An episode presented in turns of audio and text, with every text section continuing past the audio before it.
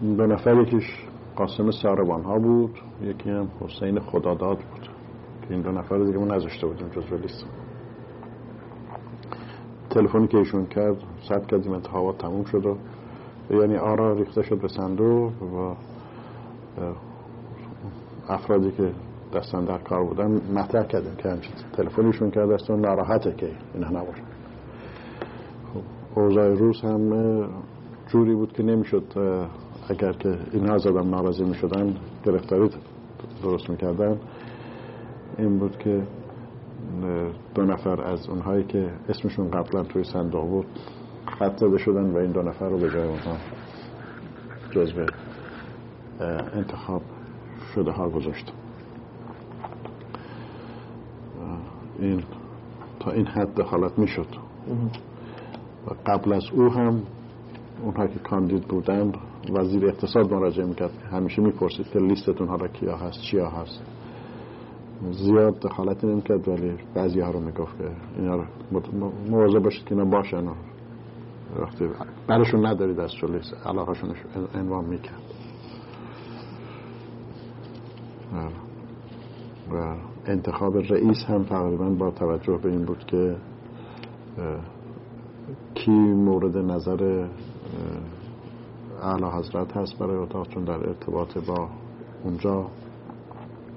وزیر اقتصاد می‌گفت که نظر کی هست.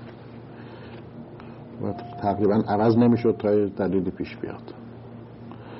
و بعضی هم که خیلی سعی می‌کردن در جریان سال رئیس رو ناراحت کنند و وادار رو به استفاش کنند و اذیتش بکنند موفق نمی‌شدن. و این کار بیشتر توسط اونهای علی رضایی دنبال می‌شد. در هیچ موقع موفق نشد که مثلا تایر زیایی راست سر کار بندازه. این علاقه به سواد یا مقامات دولتی به افراد خاصی که معرفی می‌کردن رو رو چه حسابی بوده هیچ؟ بله بود که انگیزشون چی بود که حسن باشه یا حسین نباشه؟ اینا فقط تا که حالا می‌تونم برگردم نگاه کنم این منافع شخصی ارتباطات شخصی با اینا داشتن. شریک بودن در فرض کنید ساختمون سازی یا در یه تجارت یا در شرکت هایی بودرشون می‌خواست که شریکشون. اقلا از وجود اونام استفاده کنه بیاره چون تو این. نوم هم قرض نون هم قرض از حالت اینکه مثلا یک سخنچین داشته باشن اونجا یا نمی‌دونم باشه خبرچین خبرچین داشته باشن اینا نبوده. اونا مگه بوده اینجوری نبوده چون اینجوری نمی‌گفتن. قطعا افراد دیگر رو داشتن که ما خودمون نمی‌دونستیم کی هستن. چون اگر می‌خواستن اینجوری انتخاب کنن ظاهر می‌شد. چه افراد اداری اتاق چه در افرادی که عضو اتاق می‌شدن قطعا بعضی هاشون ارتباطات نزدیک داشتن. این این نوع به دخالت هایی که در انتخاب نمایندگان می‌شد ضعف این 17 18 سالی که شما در جریان بودین رو به افزایش بود یا رو به کاهش بود یا فرقی نکرد تا این مدت مدت 17 18 سال. اینها همش ارتباط داشت با قدرت رئیس اتاق. در چند سال که مهندس شریف امامی رئیس اتاق صنایع بود هیچ کس از خارج به او تحمیل نمی‌تونست بکنه. خودش مقام قوی بود. یا آزاد میذاشت یا اگر کسی مراجعه بهش می‌کرد و خودش می‌خواست میذاشت. بیرون بهش تحمیل نمی‌کرد. ولی تاهر زیایی که در آخرین دوره ها بود او هیچ قدرت اونجوری نداشت. تحت شعا قرار می‌گرفت. و خودش از ما هم می‌خواست که تو رو به خدا کنن کسی بذارید به من فشار میارن این فشار میری اون فشار. اینجوری بود. این سوال از این نظر میشه که که دیده بشه که آیا اونطوری که در بقیه امور مملکت روز به روز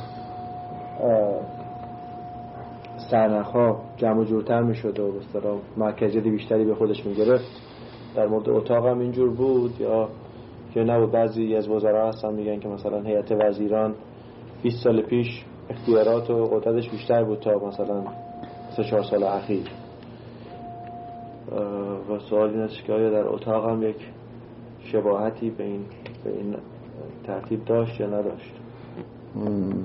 باز در دوره هایی که وزیر دارایی یا وزیر اقتصاد قوی بوده اتاق نمی‌تونه خیلی اظهار وجود زیادی بکنه. بنابراین میشه گفت اتاق در سطح پایینتری قرار می‌گیره و ضعیف بود. مثلا موقعی که آموزگار وزیر دارایی بود. خب اتاق وظیفه خودش می‌دونست که هر وقت مسائل مالیاتی رو به نظرش درست نمیاد انوان بکنه.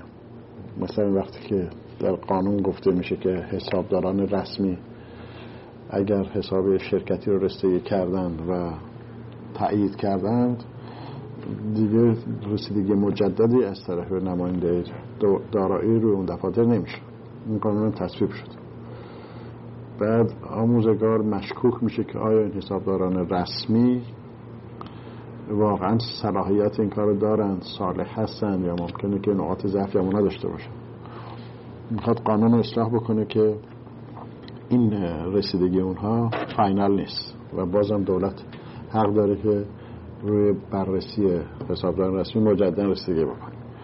خب این تمام مزایایی که حسابدار رسمی داشت دیگه از بین می برد یعنی باز شرکت ها در ارتباط می داشت با معمولین خود دارایی که ما او صالح نمی‌دونستیم می‌گفتیم اینها هم آدم های ترتمیزی نیستن. وقتی قانون می‌خواست به این ترتیب اصلاح بکنه و یه چیزای دیگه مثل این رو می‌خواست بیاره تو قانون جدید اتاق بازرگانی مخالفت کرد. مخالفتش رو قبول نکرد. هر اگر وزیر موافق نباشه با نظرات اتاق ما می‌رفتیم سراغ نخواست وزیر. قبول این که می‌رفتیم سراغ شاه. و در این مورد هم همین کاری کردیم. و وقتی که می‌رفت پیش شاه او وزیر رو می‌خواست. اگر وزیر قوی بود می‌گفت یه هم چیزی آمده خود جواب بده. یا اگر وزیر زیاد قوی نبود این طرف قوی بود می‌گفت این نظریات به نظر من حرفاشون درسته. آموزگار چون وزیر قوی بود بنابراین با وجودی که مطلب اتاق اساسی بود می‌رفت و میگفتش که نه اینها نظرات خصوصی خودشونه و می‌خوان مالیات درست ندن که مالیات حسابشون درست باشه چه دولت رسیدگی کنه چه حسابدار مسئله نیست رد میشه یا اگر شریف مامی یه مطلبی رو می‌خواست انوان بکنه ولی اون طرف کار وزیر کار بود.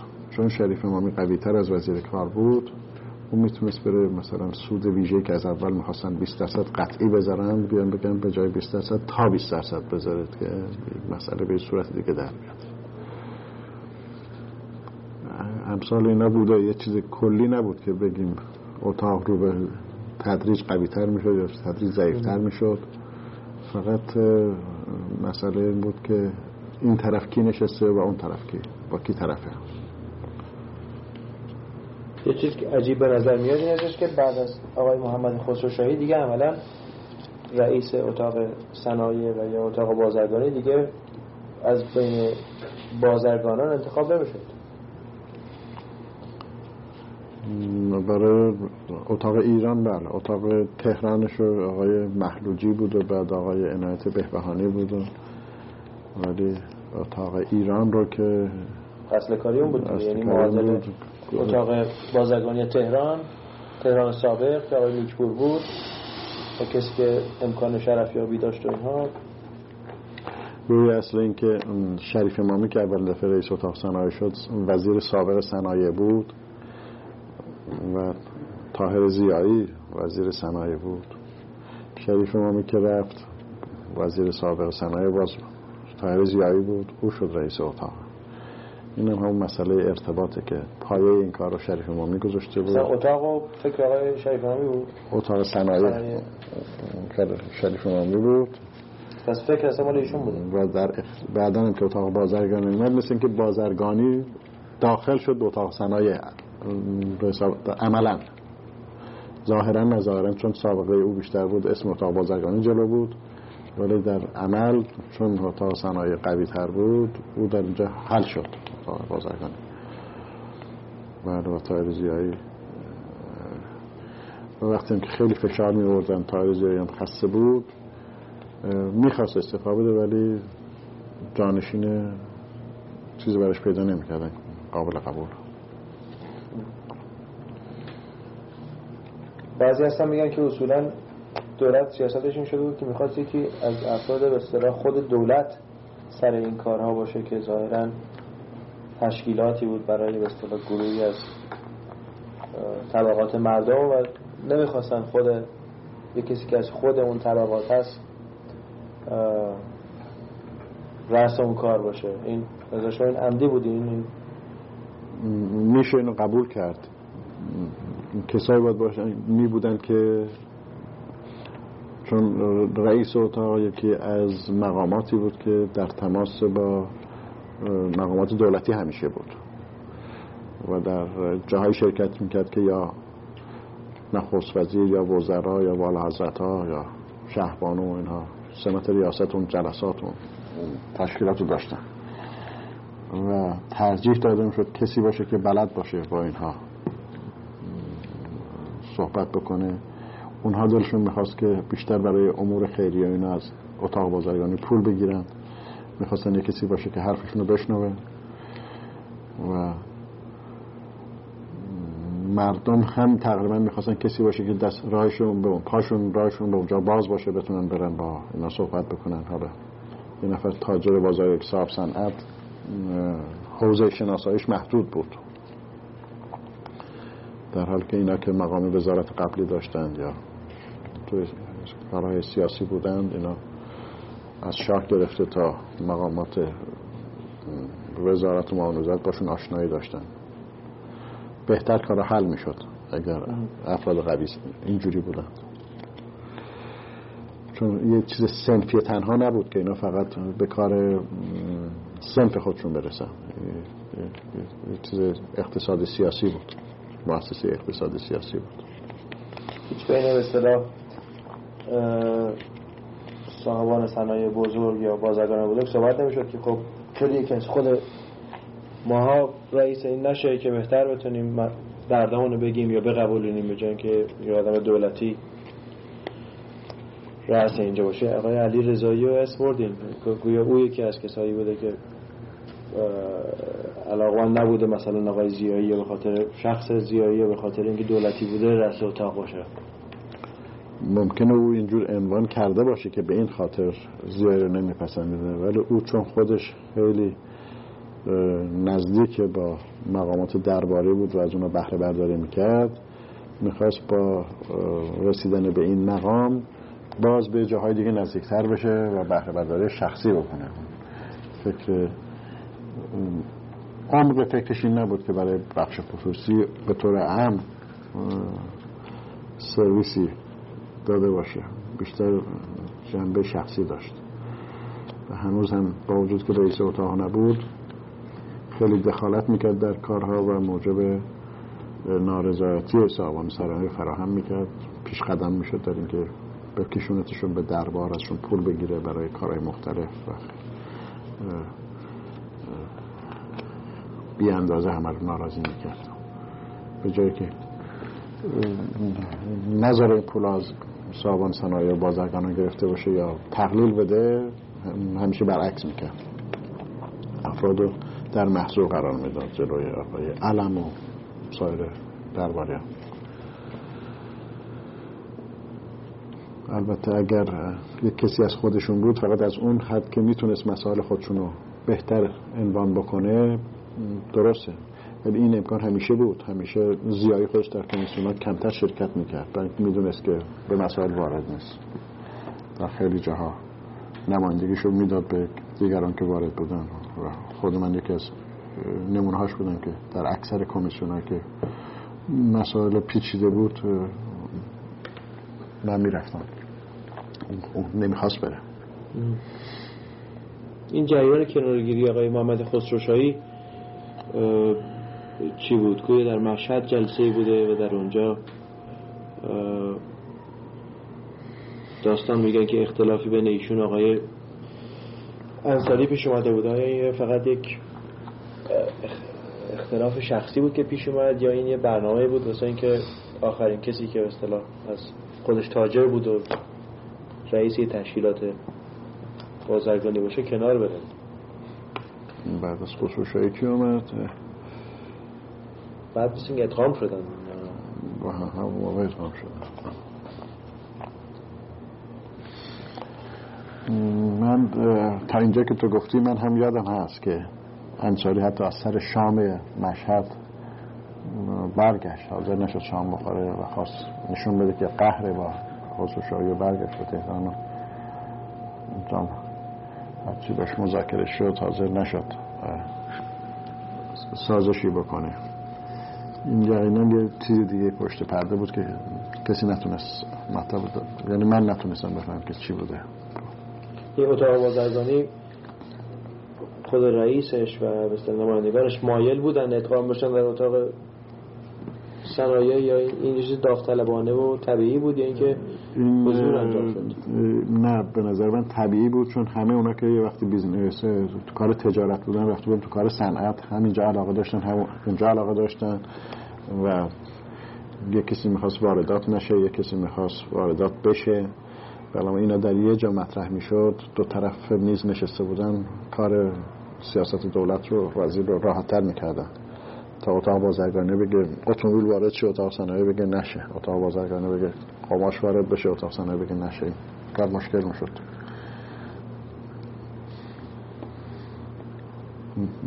ادغامش مفید بود. اونجوری ارتباط مستقیم این جریان با ادغام نداشت که مثلا خسروشاهی و مجبور استفاش بکنن که کار ادغام مثلا راحت تر بشه. نه. من حال نمی‌دونم در چه فاصله من ادغام صورت گرفت یادم نیست. بلا فاصله نبود بود؟ خب اصلا این ادغام و این گذاشتن یک شخص مثل دولتی سر این اتاق ها اثرش رو ارتباط با بازار و بازاری ها و تجاری که الان شناخته میشن به عنوان بازاری و کسایی که شاید علاقه من بودن به پیش آمدن این انقلاب و اینها. این رو چجور میشه که ارتباطش داره ارتباطی هم داره. اون گروهی از تجار قدیمی بازار که علاقه من بودن برن مثلا خونه نیکپور و با او ارتباط داشته باشند روی اصلی که او رو یکی از خودشون می‌دونستن و داخل اجتماع می‌دونستن پدرش پدرزنش در اصفهان رئیس تجار و دوران. این رو در مورد تاهر زیایی تا یه حدی در مورد خسروشاهی قبول داشتن ولی در مورد تاهر زیایی اینا دیگه نداشتن اصلا هم زبون نبودن زبون همون نمیفهمیدن همدیگه رو نمیشناختن. به زحمت می‌شد یه عده اینا رو برای مسائلی که براشون پیش اومد دعوت کرد بیان تو اتاق با تاریزیایی صحبت کنن که تاریزیایی بفهمه چه گرفتاری دارن. اونها میشه گفت تا حدی صف خودشون رو سوار کردن اونایی که توی داخل بازار بودند. از اینهایی که توی صنعت رفته بودند و توی اتاق صنایع فعالیت می‌کردن و دنبال قوانین بودن و دنبال کارا خودشون بودن. تجار قدیمی فقط اگر فرزندانشون وارد کار شده بودن و جزو این طبقه جدید آمده باشن ها بودند بقیهشون چون در همون رشته که خودشون داشتن موندند مثلا ارتباطشون کم شده بود تا البته اتاق اصناف هم که درست شد که بیشتر باز به اونها می‌خورد اگر اتاق اصناف قابل قبولشون بود ولی اون هم یک حیولای دیگه بود که اونا ناراحت کرد.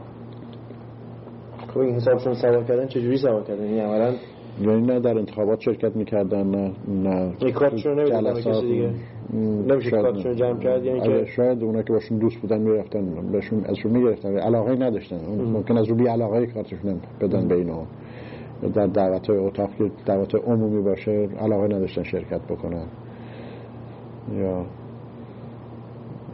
خلاصه خودشون رو اتاق دستگاه دولتی یا نیمه دولتی تلقی می‌کردن. و باشون خوب نبودن سلام با اینجا خوب نبودن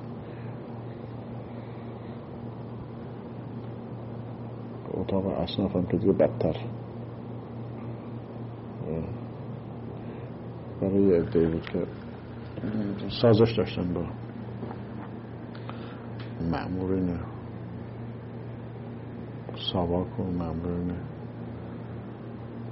نخست وزیری و اینا که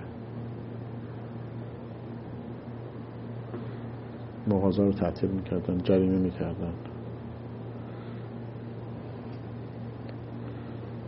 حتی یه دیر اصلا یه دیر فرار کردن از ایران به خاطر هم اتاق اصناف قبل از انقلاب فرار کردن که برای حفظ آبروش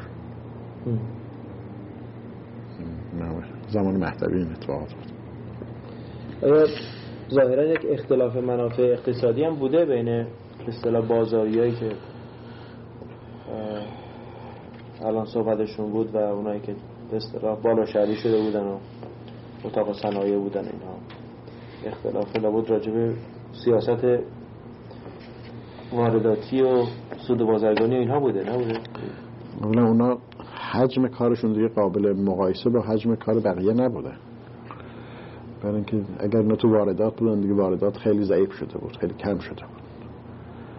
اگر صادرات بودن کالاها دیگه کم کم در داخل مصرف می‌شد مواد اولیه داخلی بود خوشگوار داخلی بود. اون اندازه رقم عدد بزرگی رو از لحاظ کار تشکیل نمی‌دادن در اقلیت بودن به هر حال. کیا بوده؟ بدون یک دوتشون اسم ببرین که روشن بشه داریم راجع چه تیپ آدمای صحبت می‌کنیم. مثلا اسم حاجمانیان بعد از انقلاب خیلی به گوش همه خورده بوده یا مثلا یک نوع از این گروه هست. حاجمانیان یه دلال بازار بود در تا اونجا که من می‌دونستم. کسایی بودن مثل حاج غلام حسین مسفروش که کالش ورق آهن فروشی بود. حاج قاسم همدانی که آهن از وارداتشان می‌خواید تو همین مملکت توضیح می‌کرد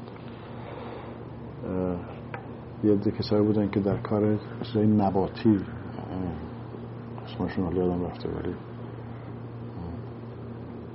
مثل محصولات عطاری و ادویه‌ای و اینجور چیزا رو در اون اوائل بازار مغازاشون در ردیف سبز میدون و با سر بازار اینا سرکرده های قدیم بازار بودن چون که تجارت خارجی زیاد نبوده یا صنایع زیاد نبوده اینها و اینا به مردم می‌رسیدن در محله های خودشون مشهور بودن.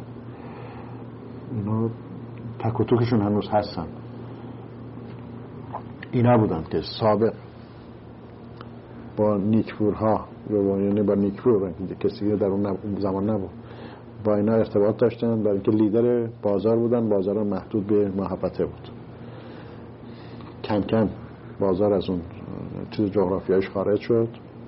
فعالیت ها زیاد شد. اینا در همون جاهایی که بودن موندن ترقی نکردن.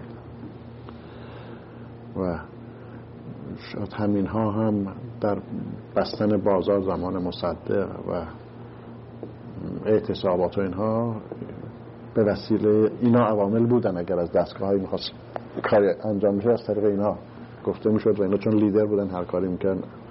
باقی ازشون تبعیت می‌کردند. اینا اون وقت این قدرت رو داشتن. یعنی هر وقت بازار در هر زمانی می‌خواست بسته بشه یا باز بشه اینها جز عواملی بودن که می‌کردن حالا یه وقتی تصمیمات شخصیشون بود ولی بعد دیگه تصمیمات شخصیشون تبدیل شد به اینکه چی بهشون بگن بکنند و همونها هم می‌کردن. یعنی بگن که از طرف دولت بگن؟ از طرف کلانتری ها و از طرف ساواکی ها. که یا بسته بشه یا باز بشه یا به هر تحریکاتی بخواستن بکنن. چون می‌دونستن که مردم از اینا تبعیت می‌کنن. داخل بازار از اینا تبعیت می‌کردن از اینا استفاده می‌کردن و بهشون می‌گفتن. و اینا با اونها ارتباط پیدا کردن. به جایی که با رئیس اتاق و با وزیر و با اون از اون خط برد با کلانتری و با سازمان با من سواک بازار رو با اینا ارتباط داشتن یعنی که درد و ناراحتی داشتن از طریق اینا سعی می‌کردن رفت باشه؟ اگر دردی داشتن که اینا می‌تونستن رفت بکنن از لحاظ به حساب سکیوریتی و نظم بازار اینا البته به اونا می‌گفتن. نه از لازم مثلا مسئله چرا که مسائل کسبی و مالیاتی و از زبون اینها می‌گفتن. به سواک سواک بالا می‌گفت بالا به بالا می‌گفت. یا خبر اومد که بازاری شاکی هن از چیز خبر از کجاست می‌گفتن سواک بازار میگه علت این گرفتاریاشون اینه. پس در عمل مدافع این, این گروه از اجتماع اقتصادی کی شده بود دیگه بعد از در این دوران اخیر؟ اتاق اصناف این رسما اتاق اصناف میبایستی این کار انجام میکن اتاق اصناف قدرت بزرگی شده بوده در سر تا سر خب این صحبت هایی که بازاریا بودن که مقدار زیادی کمک مالی به رهبران مذهبی مورد علاقهشون می‌کردن اینا واقعا همچین امکانات مالی وجود داشت برای این عده؟ رقم هایی که میگن خیلی بزرگ میگن. که به عنوان خمس و زکات نمیشه از اینجور افراد انتظار داشت که این پولا رو داشتند. مثلا یکی از اینایی که صحبت کردیم حتی می‌زنه فروشش مثلا در سال حد اکثر در چه حدی بوده فرض کنید آهن فروش ها که میگیم اینا شاید مای 7 میلیون تومن فروش داشته باشه. سال 100 میلیون تومن فروش داخل داشته باشه. در کدومشون؟ یعنی اون صد هزار یکی از از فروش بله. ولی اینها منافع زیادی تو این کارا نمیدارن اینا با مثلا اگه سه تومن بخرن سه تومن یک قرون بفروشن یعنی سه درصد منفعت بکنن براشون قانع کننده است. و صد میلیون تومن سه میلیون تومن در سال سود بکنن راضی هم چهار میلیون تومن. و این نیست که اینا بتونن سالی. همه اینو کمک به مذهبیونشون بکنن. امثال فروش صد میلیون تومنی تصور می‌کنیم چند نفر بودن تو بازار؟ پنج شیش تا ده بیست تا پنج و شست تا 500 600 تا. توی رشته آهن و قماش بودن دیگه چیز دیگه بزرگی اونجا نداشتن.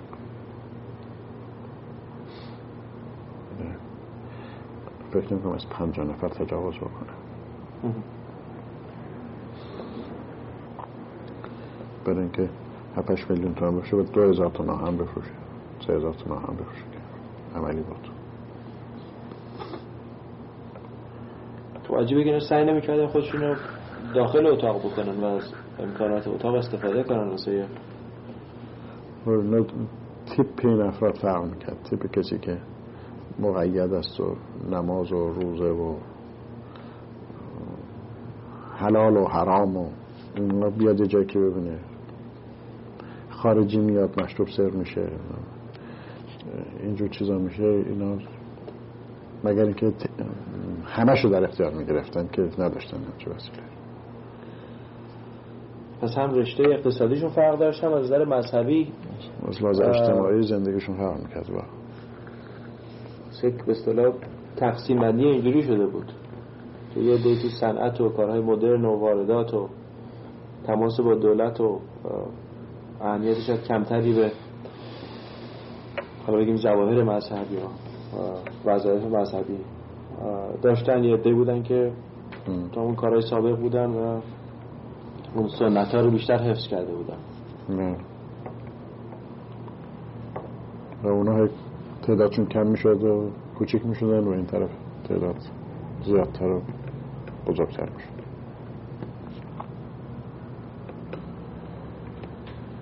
و نمیشه گفت که اونها بودن که چون این بیشتر میچسبه به این که بگن با اینا به مذهبی ها می‌تونن بچسبن. پس کمک به انقلاب اینا اگر عدهشون کمه اگر قدرتشون کمه چطور؟ این همه تونستن کمک بکنن. چون روشن فکرهای مملکت هم که تو بازار نبودن اونا هم یه سهم بزرگی داشتن.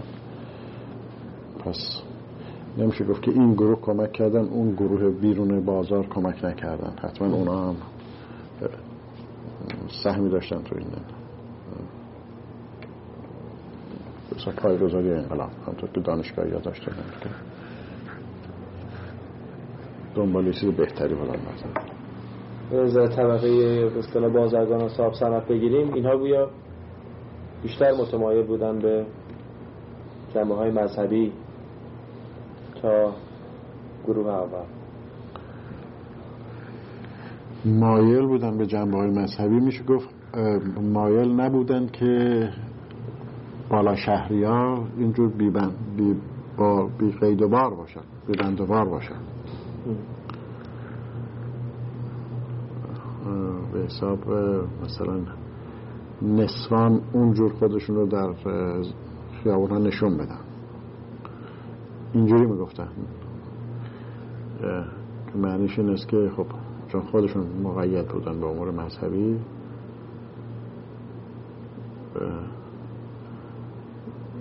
اون اکستریم رو نمی‌تونستن از اون قبول بکنن.